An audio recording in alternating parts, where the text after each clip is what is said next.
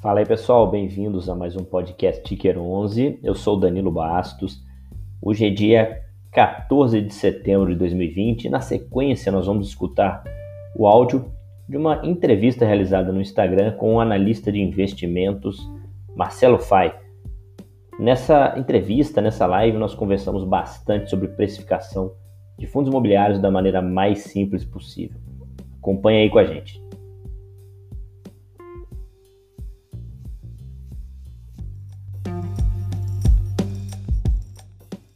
Galera, eu falo muito aqui de investimento aqui nesse Instagram, foco de fundo imobiliário, e eu gosto de simplificar as coisas, né? Não adianta a gente falar de investimento querendo complicar, investimento tem que ser fácil para que as pessoas comuns consigam colocar isso em prática da melhor maneira possível. Quando a gente entra nessa questão de precificação, é muito legal de entender que tem sempre o viés de quem está fazendo análise, né?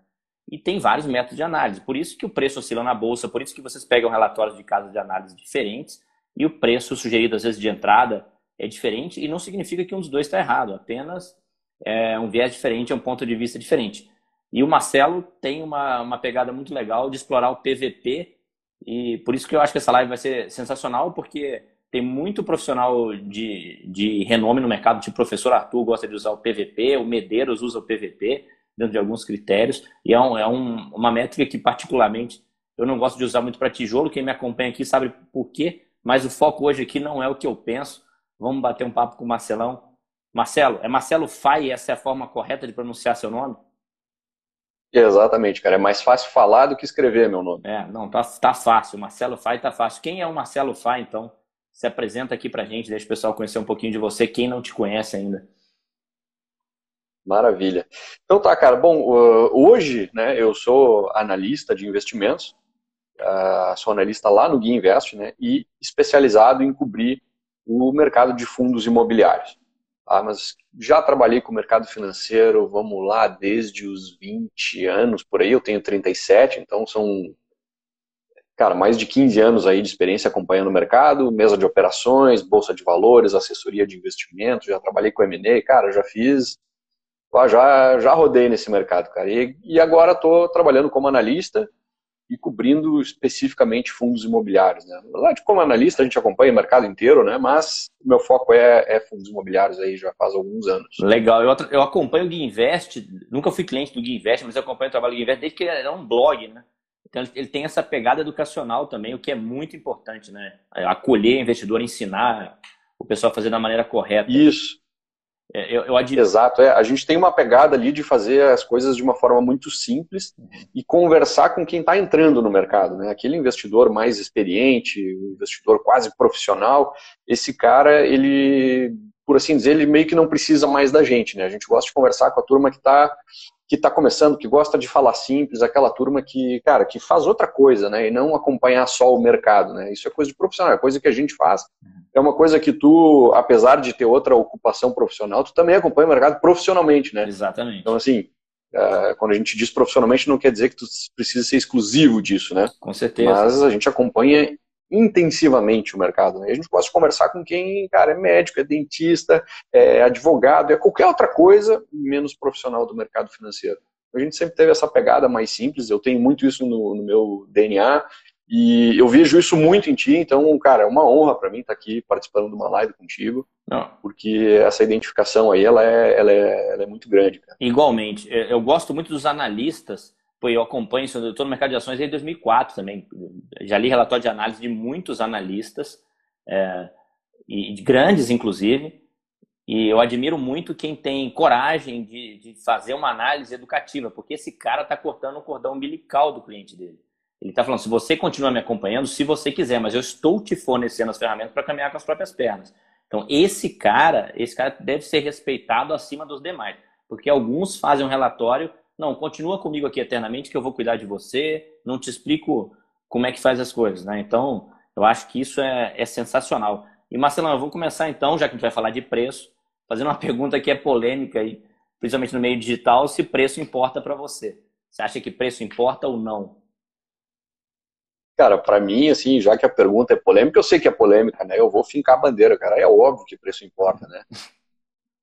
Mas vamos lá, salvo raríssimas exceções, e elas não estão dentro dos fundos imobiliários, pode ser que preço não importe, mas cara, aquele investidor de fundo imobiliário, ele precisa se preocupar com o preço, porque no final do dia, você comprou um fundo imobiliário para ganhar um rendimento X.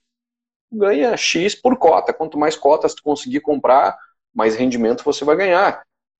Quanto menos dinheiro você precisar colocar para comprar aquela cota, maior vai ser proporcionalmente o rendimento que você tem. Então, eu não vejo como o preço não importa para fundo imobiliário e diversos outros casos, mas vamos focar nossa conversa aqui em fundo imobiliário.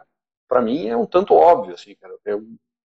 Para te falar a verdade, em fundo imobiliário eu nunca falei com alguém que dissesse que o preço não importava. Tem uma galera que não, sem querer, eu sempre respeito todas as visões, né? Mas, na verdade, eu acho que eu nunca vi um analista profissional ou alguém que tem alguma formação financeira que veio dessa, né? Teve muita gente que fez depois. E eu não estou dizendo que é melhor ou pior ter feito antes ou depois. Mas eu não tô, quem teve uma formação financeira como base ou buscou uma certificação, dificilmente ele fala que não importa. Porque a teoria financeira gira em torno de precificação. Né? Se você fala que não importa, você não colocou isso na tua prova de certificação. Você não colocou isso na tua tese do teu MBA e da tua graduação. Você pode falar aqui, mas na hora... Se colocou, não passou, não passou, né? Exatamente, você não concluiu. Então, enfim. Então, eu acho que, cara, isso é ciência. Então, quando eu falo também que importa, você fala que importa. E quem fala que importa não está inventando isso, né? Existe muita gente estudando isso há anos, há séculos, né? Finanças, né? Então, enfim, é ciência, é essa base. A gente só está replicando o que alguém já provou que funciona. Sim, eu não vou nem citar nome aqui, mas esse colega que fala que não importa, ele não colocou isso no CNPI dele, com certeza absoluta. Ele fala em algum local, mas não colocou. Colocou ou não passou? Colocou ou não passou, exatamente. Duvido que ele colocou. Enfim, cara, beleza. Preço importando. Você acha que o investidor comum consegue precificar? Se sim, como que é possível simplificar essa precificação? Tá, vamos lá. O investidor comum consegue precificar? Consegue, dependendo de qual metodologia ele vai utilizar. Por quê? A gente tem metodologias de precificação que são, às vezes, extremamente complexas, às vezes, extremamente subjetivas, às vezes, os dois. Pouquíssimas são bastante simples. E todas as que são simples, elas conceitualmente, elas são imperfeitas. Porque para tu simplificar, tu precisa deixar de considerar algumas coisas, né? Uhum. Senão, se tu vai considerar tudo, tu vai ter que fazer algo super complexo. Uhum. Né? E tem metodologia que faz dessa forma, né? Que conceitualmente é perfeita, que é o fluxo de caixa descontado, por exemplo. Correto. Mas é um cálculo extremamente complexo. Uhum. Apesar de ser extremamente complexo, ele é um cálculo. Então, qualquer um que aprenda a fazer um cálculo complexo, ele vai conseguir fazer. Mas, eu ouvi já de um analista que faz valuation em processos de fusões e aquisições, e ele me diz uma coisa que eu acho muito interessante. Ele diz, cara, a gente tem que tomar um cuidado, porque assim, a fórmula do fluxo de caixa descontado, bem dizer, qualquer um aprende, basta que você estude, aí você aprende, beleza. O problema é que é uma fórmula, né? Então você vai colocar alguns inputs nessa fórmula, ela vai processar esses inputs e vai te dar um resultado lá na frente. E aí ele faz a brincadeira me dizendo o seguinte, ó, o problema é que assim, ó, merda in, merda out, né? Exatamente. Então tem muito cuidado com quais premissas você vai adotar ali, e é aí que eu acho que o fluxo de caixa descontado não vai servir para um investidor comum. Tá? O que é um investidor comum? A gente aqui não está usando essa palavra de forma pejorativa, né? Muito pelo contrário. O investidor comum é um investidor que não vive disso, que não é profissional disso, que tem uma outra profissão que ocupa 10, 12 horas do seu dia fazendo outra coisa e as últimas 12 horas do dia, bom, ele tem que dormir um pouco, outro pouco ele precisa viver. Né? Ele não tem que se matar estudando o mercado. Então, esse cara... ele não vai ter tempo suficiente para estudar o fluxo de caixa descontado e perceber as nuances das premissas, o que aquilo vai fazer de diferença lá no resultado dele. E o pior é o seguinte, quando o cara aprende, aí você acabou de aprender a manipular o fluxo de caixa descontado para dar o resultado que você quer. Uhum. Então, assim, se ficar, o bicho come, se correr, o bicho pega. E é uma forma que eu acho extremamente complexa e muito subjetiva. Pois bem, Mas, Marcelo, pô, tu acabou de meter o pau no fluxo de caixa descontado, mas como é que o próprio fundo avalia o imóvel que ele vai comprar? Por fluxo de caixa descontado. Porra, agora tu te matou na contradição, né? Como assim? Acontece o seguinte, os caras que fazem esse fluxo de caixa descontado são profissionais. São consultorias, muitas vezes multinacionais, que fazem isso há décadas no mundo inteiro. Então, o analista que pega um imóvel para avaliar e faz o fluxo de caixa descontado da receita que esse imóvel pode gerar, esse cara, ele é um profissional, ele vive disso, ele faz isso, muito provavelmente, há muitos anos. Então, ele tem uma capacidade melhor do que a de qualquer investidor comum de fazer essa conta, usar essa metodologia e usar as premissas adequadas. Muito mais do que o investidor comum, muito mais do que eu, muito mais do que tu, muito mais do que qualquer um de nós aqui, porque o cara só faz isso. Uhum. Então, assim, vindo de alguém tão especializado nisso, numa metodologia que é aceita no meio acadêmico, é a metodologia a se utilizar, e também aceita na prática, né, no mundo dos negócios mesmo, por que vou eu tentar fazer diferente? E aí onde eu quero chegar com tudo isso é o seguinte, se eu deixar para usar o mais simples de todo, que é o preço sobre valor patrimonial, eu estou me apropriando dessa avaliação bastante subjetiva, extremamente complexa, difícil de fazer, mas se bem executada, incrivelmente eficiente. Então, estou me apropriando dela através da simplicidade do preço sobre o valor patrimonial. Por quê? Porque o próprio fundo, que é obrigado a avaliar os seus imóveis pelo menos uma vez por ano, vai contratar uma empresa que vai usar essa metodologia, vai dizer que então o valor patrimonial do fundo é esse, e por que eu vou fazer de novo esse trabalho? Qual é o sentido disso? Ah, então, assim, eu gosto de usar o preço sobre o valor patrimonial, mesmo para fundos de tijolo, por causa disso. Sei que utilizar o preço sobre valor patrimonial é uma metodologia imperfeita. Por quê? Porque o cara é obrigado a contratar essa avaliação uma vez por ano só. Então eu posso estar olhando para uma avaliação imobiliária realizada há 11 meses atrás. E aí ela pode estar desatualizada. Eu posso estar olhando para uma avaliação que foi feita há 6 meses atrás, há 4 meses atrás.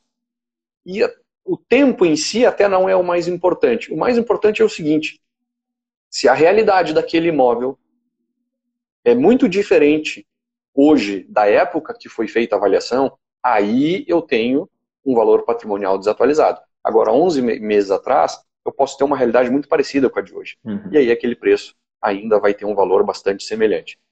A gente vê isso no comportamento do valor patrimonial dos fundos ao longo do tempo, né? As oscilações, raramente, elas são muito grandes, para cima ou para baixo. Uhum. A maioria das vezes é um pequeno ajuste para cima, um pequeno ajuste para baixo, e assim vai. Quer dizer o quê? A gente não vai ter, é raro ter, uma discrepância muito grande de um ano para o outro, de uma avaliação para outra. Aí eu penso o seguinte, bom, se eu usar o preço sobre o valor patrimonial, eu posso errar, porque ela pode estar desatualizada. Mas será que eu vou errar muito? Não, eu vou errar pouco. Eu não vou errar tanto assim. Eu vou errar bem menos do que se eu tentar fazer o fluxo de caixa descontado. Eu acredito que eu vou errar bem menos, inclusive, que se eu tentar utilizar o próprio modelo de Gordon, que eu sei que é o modelo que tu gosta, que tu ensina para as pessoas, e eu acho isso, cara, incrivelmente louvável, assim, que alguém tente, de fato, fazer isso, e tu faz isso muito bem, mas eu tenho muito medo de dar uma ferramenta que às vezes o cara lá não vai conseguir usar tão bem.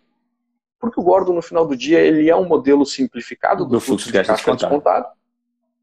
A conta é super simples de fazer, mas as premissas, elas são sempre projeções, né? A diferença é que essas projeções é a gente que faz. E aí é que eu tenho medo do investidor comum.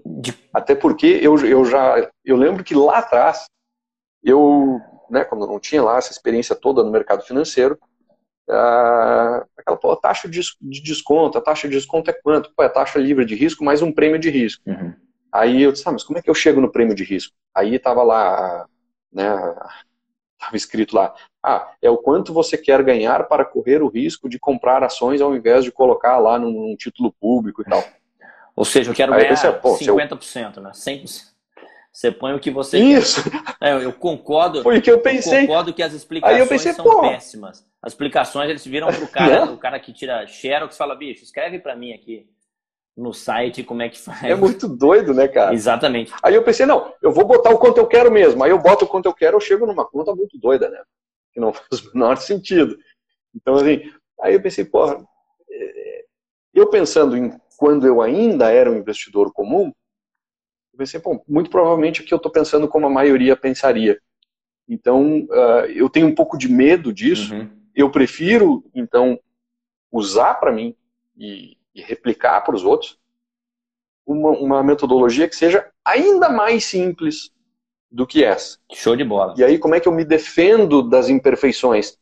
Cara, eu não sou assim, ah, acima de um tá caro, abaixo de um tá barato. Você faz ajustes no modelo. Então, só pra galera entender, eu acho que esse foi o ponto dessa live, que quando a gente conversou no telefone, ah, vamos conversar e trocar uma ideia, porque nesse ponto a gente pensa totalmente diferente. Eu uso o PVP para todos os fundos, menos para os fundos de tijolos. Por causa desses dois pontos, na verdade. O ponto que a defasagem da análise, que pode acontecer ou não, e as premissas do analista. Na verdade, a gente chega... Quando a gente olha qualquer ativo, né? A gente pode falar de ações ou fundos imobiliários, que as pessoas têm mais acesso do que uma avaliação de um imóvel, que geralmente é feita por um avaliador só, os preços são totalmente diferentes, né? Justamente por causa das variáveis que são colocadas na forma. Então, como eu sei que as variáveis ali são inúmeras, eu prefiro não utilizar aquele modelo que eu não sei o que passou na cabeça do cara na hora, obviamente. Foram as coisas dele, mas você faz ajustes no PVP, você não usa o PVP cru, né?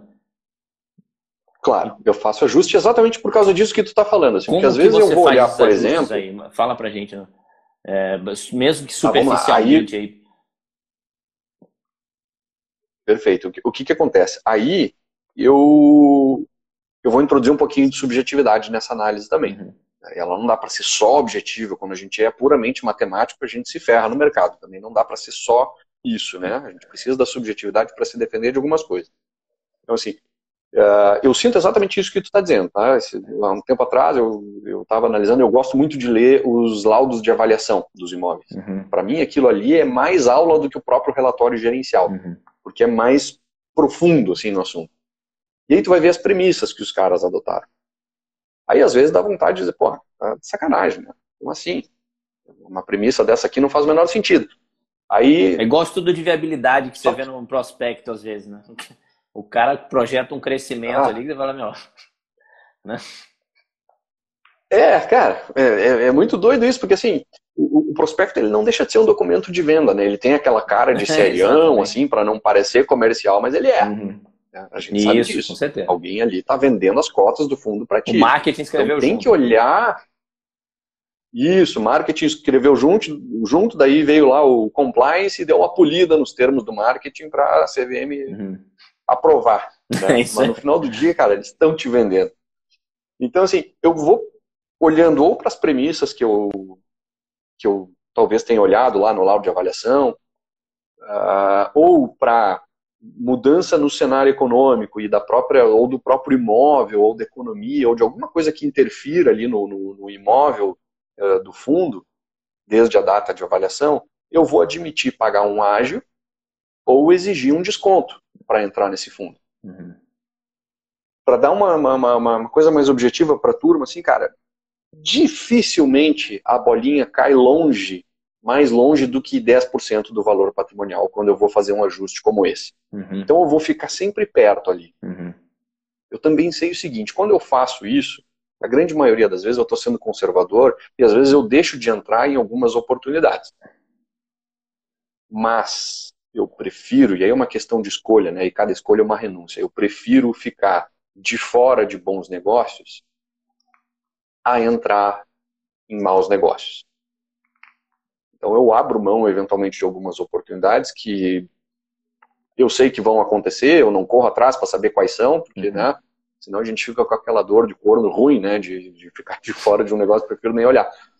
Mas eu sei que acontece e faz parte, é algo que eu estou disposto a abrir mão para eu ficar numa zona de segurança para mim. Se o meu racional não fechar, eu não entro, eu espero a próxima emissão, não entro no IPO, eu faço demais isso, eu não entro se não fechar o racional, cara.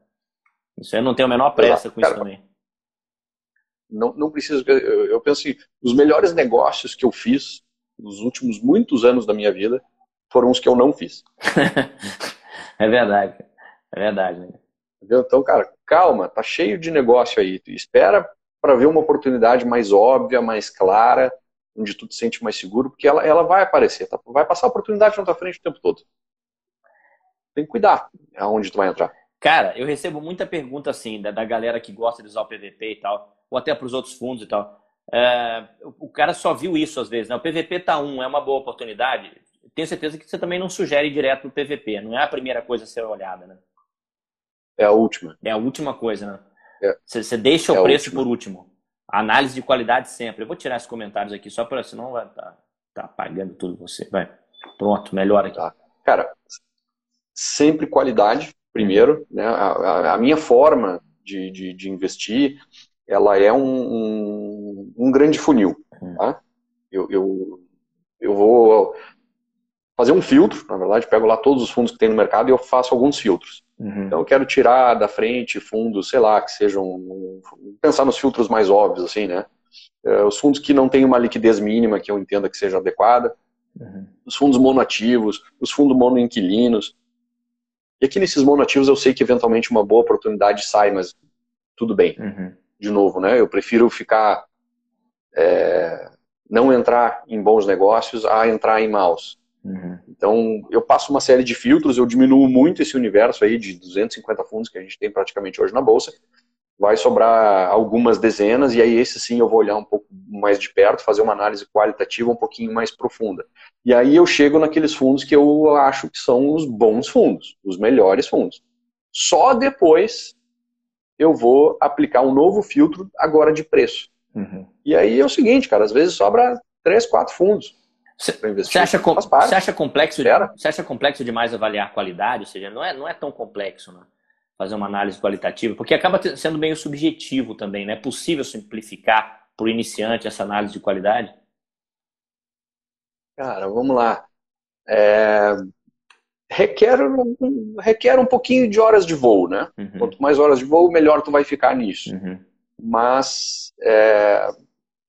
Vamos lá, para fundo de tijolo, né? Eu vou olhar para o imóvel, para o ativo. Tá? Eu quero olhar para o ativo, onde é que ele está, como é que ele é, como é que parece aquele imóvel. Hoje a gente tem Google Street View, Google Earth, tem os laudos de avaliação, onde, cara, alguém destrinchou aquele imóvel, é só ler, um monte de foto detalhada lá de dentro. E aí, não é muito difícil tu saber o que é um imóvel bom, o que não é um imóvel. Tu vai olhar e, cara, tu vai ter um feeling. Até assim, pela aparência, né? Aquele imóvel de centro de cidade abandonado com um imóvel mais moderno. O cara consegue começar a descartar uma coisa da outra. Eu sempre dou o exemplo do seguinte, cara. Pega o imóvel do Alzirão lá, da Air Liquid. Olha o laudo de avaliação desse cara aí. E aí eu penso o seguinte, pra mim, tá? O exercício que eu faço, e funciona muito bem, porque eu elimino um monte de coisa quando eu penso nisso. Eu não penso que eu tô comprando a cota de um fundo, eu penso assim, eu compraria aquele imóvel todinho só pra mim, pra ser o único dono, não no sentido de botar milhões lá, mas no sentido de eu tomaria essa decisão sozinho, se não tivesse mais milhares de investidores querendo ele também, sem esse viés, eu sozinho seria dono disso aqui. Eu olho para aquele imóvel e penso, nem a pau. O imóvel velho, mal cuidado, numa região toda esquisita. Cara, com um inquilino super específico, quer dizer, se ele sai de lá, quem mais entra ali? Aquele tipo de imóvel, por exemplo, para mim, não serve. Ah, mas o fundo tem um monte de outros imóveis. Bom, aí a gente tem que, né, analisar o fundo, né, não só o imóvel, senão cada fundo aí passa a vida analisando lá e não sai do lugar, né? Pô, show de... Ah, tá, mas aquele imóvel representa pouco do fundo. Aí tu vai indo adiante. Mas, cara, é uma coisa bastante empírica, assim, né? Mas tu vai ver qualidade do imóvel, quem é o inquilino, o contrato quando vence, a gestão. Tem um monte de coisa para ver, na verdade. Mas eu começo pelo imóvel, porque no final do dia deu tudo errado, o que tem lá dentro? Tem um imóvel. Perfeito. Eu gosto dessa analogia. Eu brinquei contigo no telefone outro dia, que eu falei assim, pô, parece que eu tô falando comigo, né? Que tem um monte de Você tem um monte de ponto de vista que é convergente com o meu. Eu vou só abrir um parênteses aqui para agradecer todo mundo que está nessa live. Nós somos quase 200 pessoas assistindo. Segunda-feira. Ah, genial. Pô, segunda-feira, 9 quanto? 9h21, 9h27. Pô, quase 200 pessoas. Galera, estamos competindo com a novela, hein? Competindo com a novela. Curte aí, galera. Manda no coraçãozinho aí. Manda no aviãozinho, no stories de vocês. Se quiser dar um print, me marcar e marcar o Marcelão também. A gente vai recompartilhar todo mundo depois. Obrigado demais pela presença de vocês, pessoal. Marcelão, deixa eu te perguntar um negócio, cara. Tem um debate rolando aí sobre muito fundo imobiliário fazendo emissão abaixo do VP, né? Causando aquela diluição patrimonial do investidor, né? De quem já é cotista. Você acha isso ruim? Acha prejudicial? Acha que não tem nada a ver isso? Qual que é a sua opinião sobre emissões abaixo do VP? Cara, vamos lá. Com o chapéu do cara que já é cotista, eu ia ficar meio puto. Uhum. Né? Por motivos óbvios, né?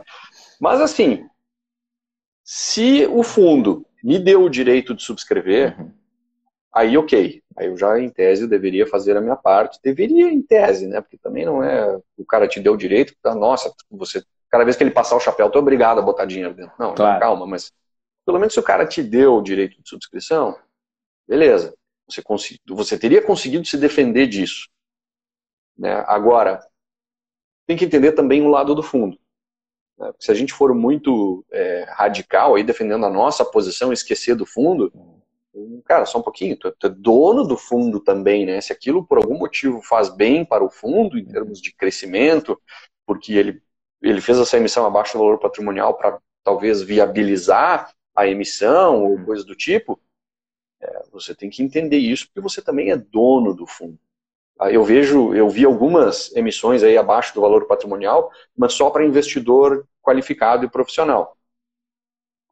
Se o fundo, a maioria dessas emissões foram em momentos mais conturbados aí do mercado, a maioria, não todas, mas a maioria foi. O que que acontece? Cara, tu é o fundo, aí tu vai passar o chapéu no meio do investidor de varejo, num valor mais alto do que está sendo negociado no mercado. O que que tu vai levar? Zero, né? Não vai levar nada. Então, o que tu faz? Pô, tu vai num investidor que é mais qualificado e, porra, tu tem que dar um estímulo para ele.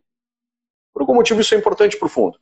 Às vezes o fundo tem uma trancha a pagar, é melhor pegar esse dinheiro do que chegar lá e renegociar essa trancha e abrir uma situação mais delicada numa negociação que ele esteja. Então, no final do dia, cara, eu acho que tem muita coisa que deve ser considerada ali. Se tu pensar só do teu lado é ruim mesmo, mas aí paciência, só que não esquece que tu também é dono do fundo. Não é uma análise tão simplista, né? Você tem que entender o contexto, né? Tem que entender o contexto e ceder um pouquinho, né? Uhum. Às vezes você tem uma sociedade, temos eu e você, uma sociedade, mas a gente vai deixar entrar um sócio pagando um pouco menos, porque é um bom sócio, né? Por exemplo. O pessoal fez aquela análise muito fria, né? O administrador falou que a cota vale 100, como é que ele tá deixando alguém entrar por 97, 98, 95, né?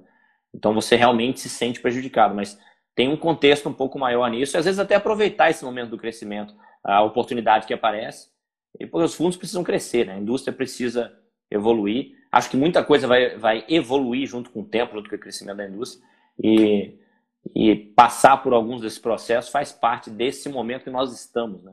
Nós estamos ensinando esse bebezinho a engatinhar, talvez, né? Que a indústria de fundos imobiliários ainda é um bebezinho, né? Cara... É incrível, né, cara? Tu pega lá a indústria americana... Não tem nem como comparar. Dezenas de fundos deles que sozinhos são maiores que o nosso mercado inteiro. Quer dizer, a gente realmente está só começando. E nesse movimento de crescimento a gente está vendo aí alguns fundos menores, né? Talvez mais frágeis. Eles estão sendo engolidos por outros maiores, né? Por exemplo, a FVBI teve imóvel vendido, o TBOF teve imóvel vendido, a gente teve fusão de alguns FOFs lá da Red. A gente teve o RBVA, que teve a fusão lá com o Santander, agências, né, entre outros. O que você acha desse movimento? Você acha isso normal ou você acha que isso faz parte da... Cara, é normal, é saudável, é um caminho sem volta. Assim, não tem como ser diferente, sabe? Quem não gosta disso, paciência, cara, vai ficar triste aí um tempo, porque isso vai acontecer. É inevitável. Os fundos pequenos... às vezes até diversificados, mas pequenos, eles vão sofrer muito com liquidez, por exemplo. Comparado com vários fundos, daqui a pouco tu tem um monte de fundo aí, tudo na casa de bilhões, e aí tu tem um fundinho lá diversificado de 300 milhões sozinho, cara, esse cara vai deixar de ser interessante em termos de liquidez. E aí o mercado vai deixar de lado e uma coisa leva a outra, ele vai acabar ou vendendo os imóveis e amortizando, ou vai ser engolido por um outro grande, seja FOF, seja o que for, né? Fundo de recebíveis. Cara, a tendência que eu vejo é as gestoras terem um fundo de cada tipo, de cada segmento, e deu. Quer dizer, a Red lá ter 3 FOFs, aquilo não fazia sentido. Eu liguei para eles um dia e perguntei, vem cá, cara, qual é que é de vocês aí? 3 FOFs, estão de sacanagem. Aí o cara me explicou, não, pois é, esse fundo foi herdado não sei da onde, daí veio um time de cá, trouxe um fundo não sei o que, nós temos 3, a gente vai fundir 2, depois vai fundir todo mundo. Isso acho que faz 1 ano que eu tive essa conversa e com eles, tá aí, né? Aconteceu. Eu acho... E eles tiveram que diluir isso ao longo do tempo, né? Não deu para fazer um movimento de supetão, porque eles pegaram um fundo, por exemplo, que tinha um monte de prejuízo acumulado. Então, para eles conseguirem digerir isso ao longo do tempo, eles tiveram que realizar vários lucros, compensar aquilo, e até tu deixar o fundo numa situação onde seria saudável e interessante, então, fundir com o outro. Então, foi um movimento longo aí da Red até culminar onde chegou agora. Mas é um caminho natural, sim. E a mesma coisa, não vejo como seja de outra forma. A gente está vendo agora o HGBS lá com o HMOC, né? Cara, eu brinco aí com alguns colegas que são cotistas de outros fundos da Rede. Eu acho que é questão de tempo. Posso estar enganado no meu achismo. Mas todos os fundos de shoppings ali serão engolidos, né? Entre aspas, em algum momento. Claro que o cotista tem que aprovar em assembleia e tal. É um movimento que... Isso serve para qualquer fundo imobiliário. E vou até além. Você comentou a questão da liquidez. Talvez realmente seja mais importante, mas com a própria redução de risco. Para que eu vou botar meu dinheiro num fundo que tem um shopping só? Daqui a pouco eu vou ter fundo com 50. Né? Para que eu vou entrar num fundo de laje só se daqui a pouco eu vou ter fundo com 50? Né? E engraçado que algumas gestoras maiores, não sei se eles não perceberam, se realmente existe uma burocracia maior na gestora, numa gestora maior, se é uma dificuldade de execução, ou talvez o tempo vai dizer que os menores estavam errados, mas eu acho pouco provável, posso até estar enganado aqui. Mas a gente está vendo, por exemplo, alguns fundos, um fundo que eu sou cotista, inclusive, é o RCRB, é um fundo de laje, que ele já tem um patrimônio, se não tiver menor, tá pau ali com Vino ou com Rect da vida, né? Que são fundos novos e vieram aí, estão fazendo emissão, estão fazendo aquisições e, enfim, daqui a pouco o outro vai ficar para trás. Não compensa, tô nesse fundo há um tempão, ele é um fundo antigo, né? Era o antigo FFCI, né? Se eu não me engano. Pô, e daqui a pouco ele virou um fundinho, né? Um pequenininho, que eventualmente ele faz uma emissão, aí compra um imóvel, né? Enfim, então eu acho que realmente é um caminho natural, um caminho sem volta. Muita gente não gosta disso, mas eu tenho um amigo que brinca que você quer entender o que vai acontecer no futuro do mercado brasileiro, só olhar o americano. Tudo que é novidade, que tá chegando aqui a novidade do fundo agrícola, meu, porra, lá não é novidade nenhuma, né? Fundo grande, lá não é novidade nenhuma. Ou seja, aqui nós só estamos replicando o que já foi provado, testado, deu certo no mundo. Né? Estamos apenas indo nessa direção, né? Exato. O Beto Sicupira, lá do Grupo 3G, ele disse exatamente isso, né? Sobre negócios, empresas, em geral. Ele disse, pô, a gente tem uma grande vantagem no Brasil de a gente estar sempre 5 anos atrasado. Estar sempre 5 anos atrasado, o pessimista pode pensar assim, ah, que droga, estamos sempre atrasados. Mas o otimista pensa, que bom, eu enxergo 5 anos, o futuro daqui a 5 anos eu enxergo perfeitamente. Porque a gente está simplesmente atrasado, vai acontecer igual. Então esse movimento, como tu disse, eu não vejo como pode ser diferente, eu também não vejo como pode ser diferente. Vão ser fundos gigantes. Tem quem diga o seguinte, ah não, mas o monoativo, aí tu dilui na carteira, compra um pedacinho menor. Ah cara, já tem gestor fazendo isso para mim, ele tem 50 ativos lá dentro, ele já está sabendo qual é o tamanho que cada um tem que ter e tal. O que eu vou trazer para mim esse trabalho? Não, deixa lá, eu vou nos, cara, é multi, e tiver mais de multi, bota o gestor para trabalhar. Eu não quero esse trabalho também. Exatamente, a gente pode fazer um trabalho muito mais simples, né? De analisar o macro e direcionar o dinheiro no que está dando certo. E, ao invés de você ter 3 monos na carteira para diluir, que tenha 3 multis, né? Você vai ter muito mais imóveis, muito mais... isso estou falando de um segmento, né? Você vai ter uma carteira muito mais diversificada e tal. E é engraçado, você vê, O futuro é justamente isso. E a indústria imobiliária, apesar de ser recente, ainda está apenas começando, na minha opinião. Tem muita gente, inclusive profissionais, acordando agora, né, para essa indústria. Né? Tem casa nova começando a fazer análise agora. Casa, não estou falando casa que está surgindo agora, não. Casa que já existe há um tempo, que ignorava o fundo imobiliário, que nem falava disso antes, né? Que tinha analista até de renda fixa antes. Não estou falando que renda fixa é ruim, não é nada disso, mas agora faz análise de fundo imobiliário também. Está começando a acordar para a indústria, o que é até positivo, né? Quanto mais gente comentando sobre isso, mais vai fomentar a indústria como um todo. Né?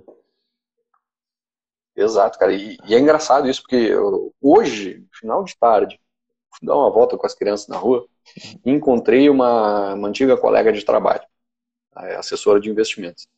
E ela me disse, pô, Fayh, que legal, tô acompanhando teu trabalho lá no Instagram, que, pô, tô achando o máximo e tal, não sei o que. Tu vê, eu não gostava de fundo imobiliário. Agora que eu comecei a te acompanhar ali, eu comecei a gostar. Cara, é incrível como... Isso é só um exemplo assim, do que tu acabou de dizer, de que cara, o mercado recém está acordando para esse tipo de ativo, né? Porque, pô, é novidade e tal, aí tá, ok, todo mundo torce o nariz um pouco para a novidade, especialmente no mercado financeiro, porque né, investimento é sempre um pouquinho mais conservador, mas não dá mais para não olhar para isso, né? É engraçado, e tem umas características que são óbvias depois que você já está no mercado. Mas assim, o que o investidor busca, por exemplo? Ah, o investidor de ações, tem gente que gosta de dividendo para o fundo imobiliário, paga mais.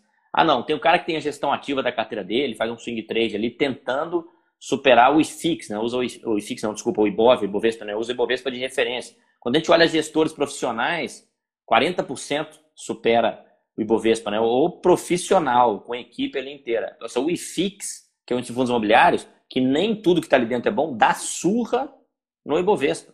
Então, se você diversificar fundos imobiliários, você vai dar surra, você vai fazer com calma e tranquilidade, elegância, aquilo que muito investidor de ação está quebrando a cabeça para tentar fazer. E eu não faço nem ideia da estatística dos investidores individuais, sendo que os profissionais, os gestores, se a média de 40% consegue, você vê, o individual deve estar muito menos, deve ser muito menor, né? Claro que muitos não admitem, enfim. Sem dúvida. É normal. Então, muita coisa que a galera não gosta de fundo imobiliário, tem um receio e tal, é porque não conhece, né? A fundo imobiliário não cresce com o tempo. Cara, dá uma olhada no retorno total. Né? O cara tá olhando o quê?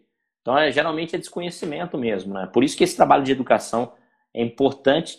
Quem faz o trabalho de educação junto com a recomendação, eu tiro o meu chapéu, porque são... Alguns fazem, né? Não vou falar que são poucos, não. Muitos fazem, mas muitos ainda não fazem. Ainda tenta colocar o cara ali, não precisa pensar muito não, eu penso para você. E quem está fazendo isso, na verdade, demonstra, na minha opinião, uma certa insegurança, né? E ensinar o cliente dele a caminhar com as próprias pernas. Né? Cara... É, exato, eu uso, normalmente eu uso aquela história do peixe, né? Tu dá o peixe ou tu ensina a pescar. Tem o pesca e pague aí no meio do caminho, né? É, exatamente. Tu ensina o cara a pescar, mas tá ali o açudezinho, tá pronto, então assim, ensina o que tu faz. E ao mesmo tempo entrega a recomendação daquele método que tu ensinou pronta. Se o cara não quiser, cara, tá ali o peixe, ó, vem aqui, pega, mas quer saber de onde é que veio essa recomendação? Tá aqui. Não é só um relatório todo rebuscado, com texto difícil de entender para dizer que tá aqui. Não, tá aqui, ó, a formulazinha mais simples possível. Eu, inclusive, faço ela simples, que é para que tu consiga entender, não só entender, mas replicar também. Isso faz o mercado crescer como um todo, né? E aí tu cria valor, cara, para todo o ecossistema do mercado. Claro que uma parte desse valor tu acaba capturando, né? Então, é bom para todo mundo. Cara, então vamos lá. Eu vou pegar umas perguntas aqui, que eu até ativei os comentários de volta, só para ver umas perguntas. Vou pegar umas 3 perguntas aqui. Mas eu sei que você abre no teu Instagram, o Instagram dele tá ali em cima, galera. Qual que é? Arroba o quê, Marcelo? Fala aí.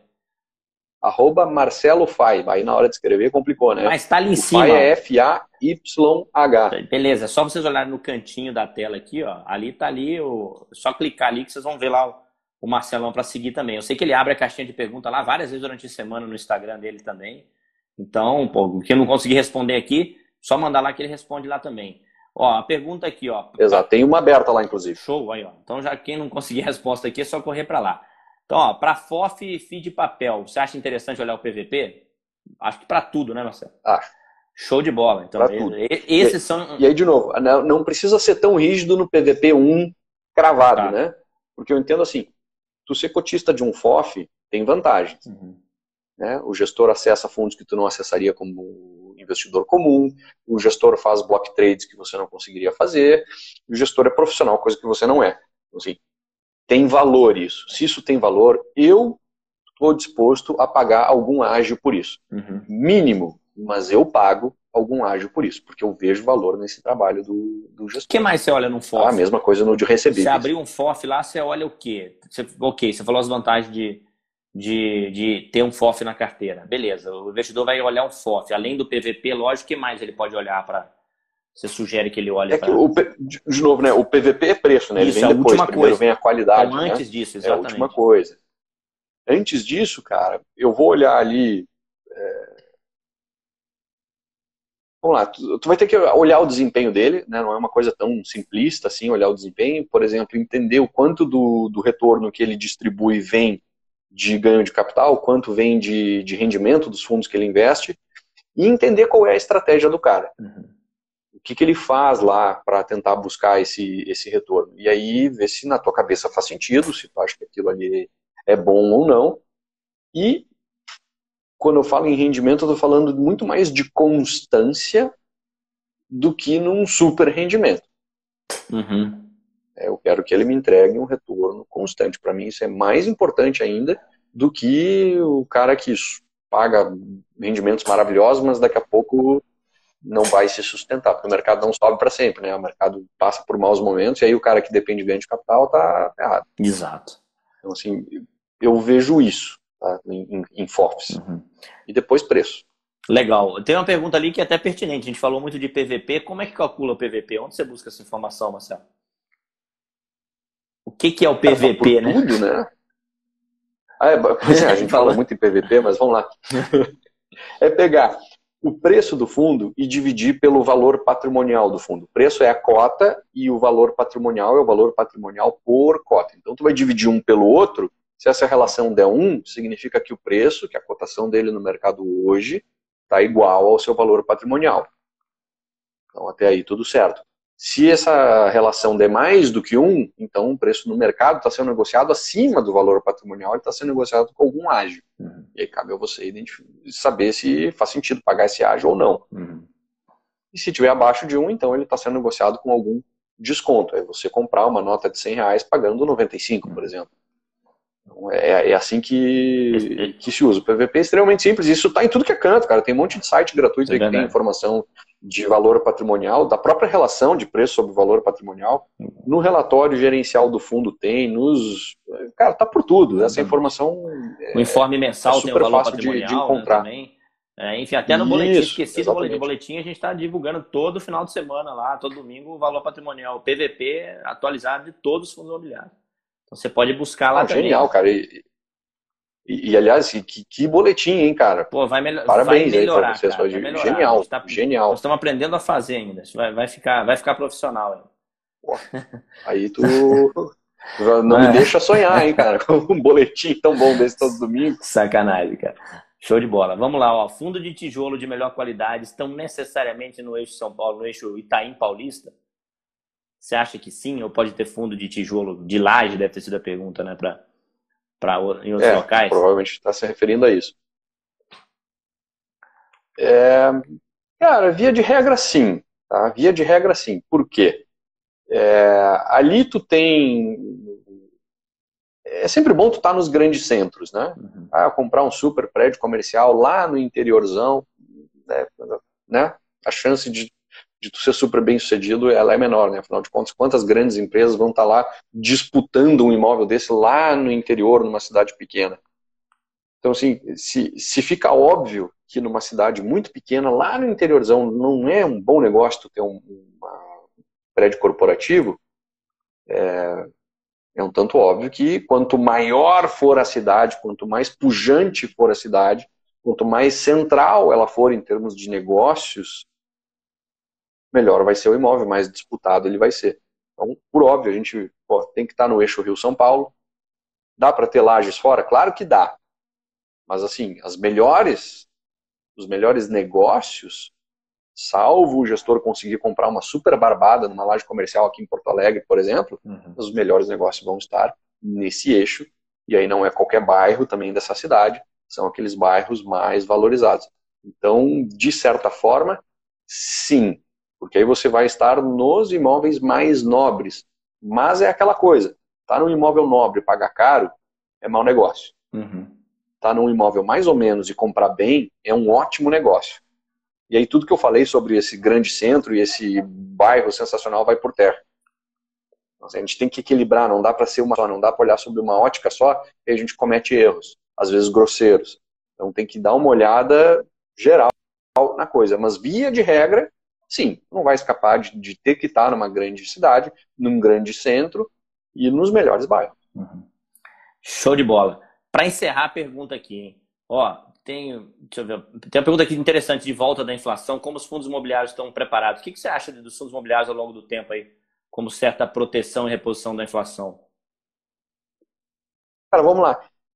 Eles repõem a inflação, em tese, né? Porque como é que o fundo repõe a inflação? Pelo reajuste do aluguel, então no rendimento é mais óbvio essa reposição da inflação, mas e no patrimônio? No patrimônio, aí que entra a coisa do em tese, ele repor a inflação ali. Por quê? Porque ele pode se valorizar mais do que a inflação, ele pode simplesmente repor a inflação, ele pode se desvalorizar, ninguém está livre disso. Então, assim, a longo prazo, bons imóveis a gente sabe que se valorizam. Tá? Mesmo que, ah, não, mas o prédio fica velho e tal, fica, mas se ele estiver bem localizado...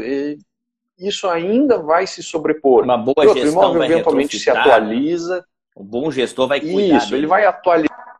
E aí vai botar no preço o custo dessa atualização num próximo aluguel. Então, assim, ele numa boa localização, num bom imóvel, é muito difícil perder dinheiro.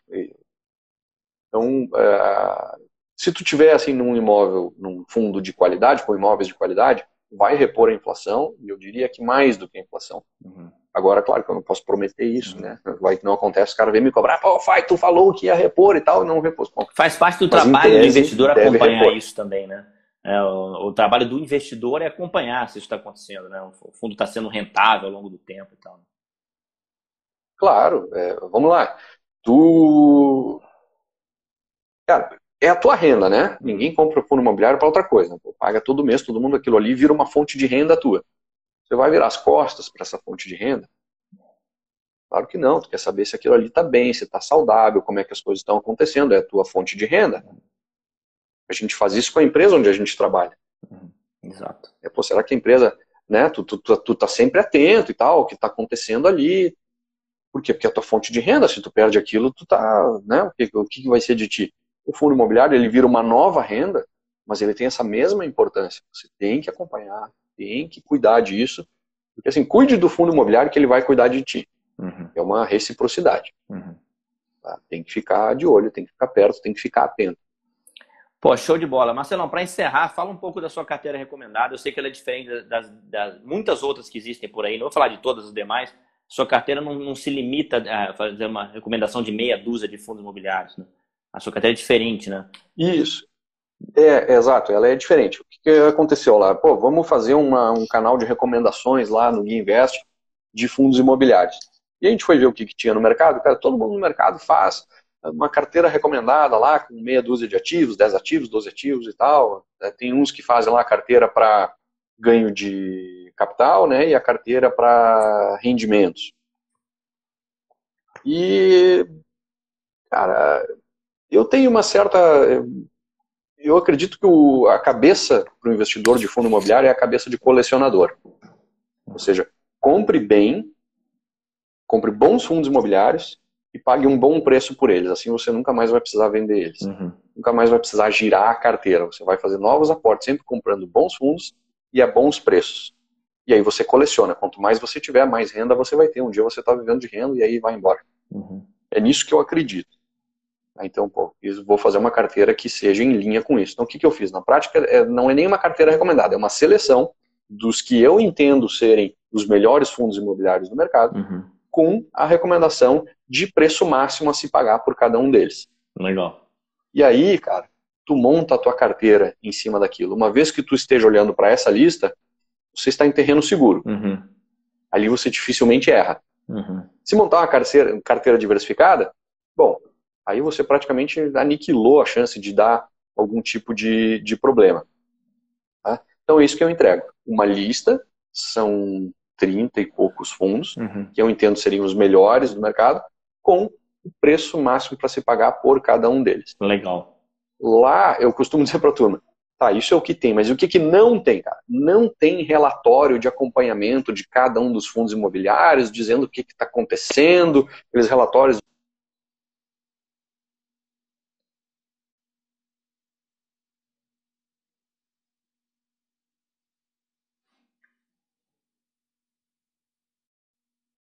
para isso, né? Uhum. Tu não precisa... Eu, de novo, lá não vou fazer melhor do que o próprio relatório gerencial já faz. Então, assim, quer saber, conhecer mais sobre o fundo? Lê o relatório gerencial. Quer tirar dúvidas? Toda semana eu estou lá, aliás, todo mês, para tirar dúvidas. Então, eu recebo essas dúvidas, gravo um vídeo tirando elas todo mês e vou trocando ideia com a turma assim. Então, cara, é isso. Eu entrego o que eu acredito. Tá? Mais do que uma carteira, é uma seleção. Aí tu monta a tua carteira. Legal, cara. E onde é que o pessoal encontra sua carteira? Você ia trazer um cupom de desconto aqui também para a galera, parece. Como é que faz para quem quer acessar lá as suas recomendações, seu acompanhamento? Faz o seguinte, vai ali no meu perfil, aqui no Instagram, tem um link na bio, aquele Linktree que tem depois um monte de botãozinho lá, e procura aluguel inteligente. Vai estar escrito recomendação, ; canal aluguel inteligente. Uhum. E ali, então, vai ter informações sobre esse canal de recomendações. E aí eu vou deixar um cupom aqui. Eu vou escrever o cupom. Será que eu consigo escrever aqui? Sim, vai lá. PVP 50 off. Legal. Assim, ó. Peraí. Esse cupom vai dar 50% até fixado de desconto. Ali, esse cupom é válido até hoje. Até hoje. Então tem até a meia-noite de hoje para usar ele. Um desconto desse a gente não pode deixar aí dando sopa há muito tempo, né? Não faz sentido, senão a gente mata nosso negócio. Show de bola. Então quem quiser pode dar um print, tá aí o cupom do Marcelo aí. Quem quiser compartilhar, pode compartilhar isso aí também, né, Marcelo? Só compartilhar, marca a gente aí, marca o perfil dele lá. E show de bola. Marcelão, cara, muito obrigado pela tua presença. Pô, sensacional essa live. Vamos combinar outras. Tem muito assunto aqui pra gente explorar. Tenho certeza que a galera vai... Pô, eu fiquei com vontade de falar um monte de coisa contigo aí também, cara. Pô, vamos combinar outras, cara. Tá aberto espaço aí pra você. Faz aí suas considerações finais, se quiser falar. Então, gente, o que eu posso dizer, cara? Primeiro, obrigado, né, por essa conversa. De novo, fiquei com vontade de falar contigo sobre várias outras coisas e te perguntar um monte de coisa aqui. Praticamente tu me perguntou um monte de coisa que eu pouco te perguntei, mas eu vou lá no teu Instagram te perguntar depois, a mesma coisa. Eu vou lá no teu Instagram, a gente faz o inverso disso. Pô, fechou, vamos fazer isso também. E, cara, é isso, gente. Me segue lá, eu abro caixinha praticamente toda semana, praticamente a semana toda, se não está aberta, porque eu esqueci, então logo vai estar de novo. E ali a gente troca ideia, interage, enfim. Eu posto um monte de conteúdo lá também, cara, muito parecido do que o que tu faz aqui, cada um no seu estilo, mas é isso aí, a gente está aqui para espalhar informação, para fazer esse mercado desenvolver. Quanto mais esse mercado se desenvolver, né, Danilo? Exatamente. Melhor para nós também. Bom para todos nós. Então, nada como um grande alinhamento de interesse aí, é um ganha-ganha para todos nós. E você sabe que isso é muito interessante no fundo imobiliário, tá? Só para encerrar aqui, o investidor que vem para o mercado imobiliário, ele encontra uma comunidade, todo mundo se ajuda, né? Isso é sensacional. Eu falo pra galera, vamos manter isso aqui. Se você aprender alguma coisa, compartilha com alguém, ensina alguém, porque isso é fácil demais de fazer, exige um pouco de disciplina e dá pra fazer, dá pra multiplicar, dá pra seguir em frente. Galera, grande abraço pra vocês. Exato. Muito obrigado aí todo mundo que participou. Pra fechar essa segunda-feira, abração, boa semana pra vocês. Valeu, grande abraço.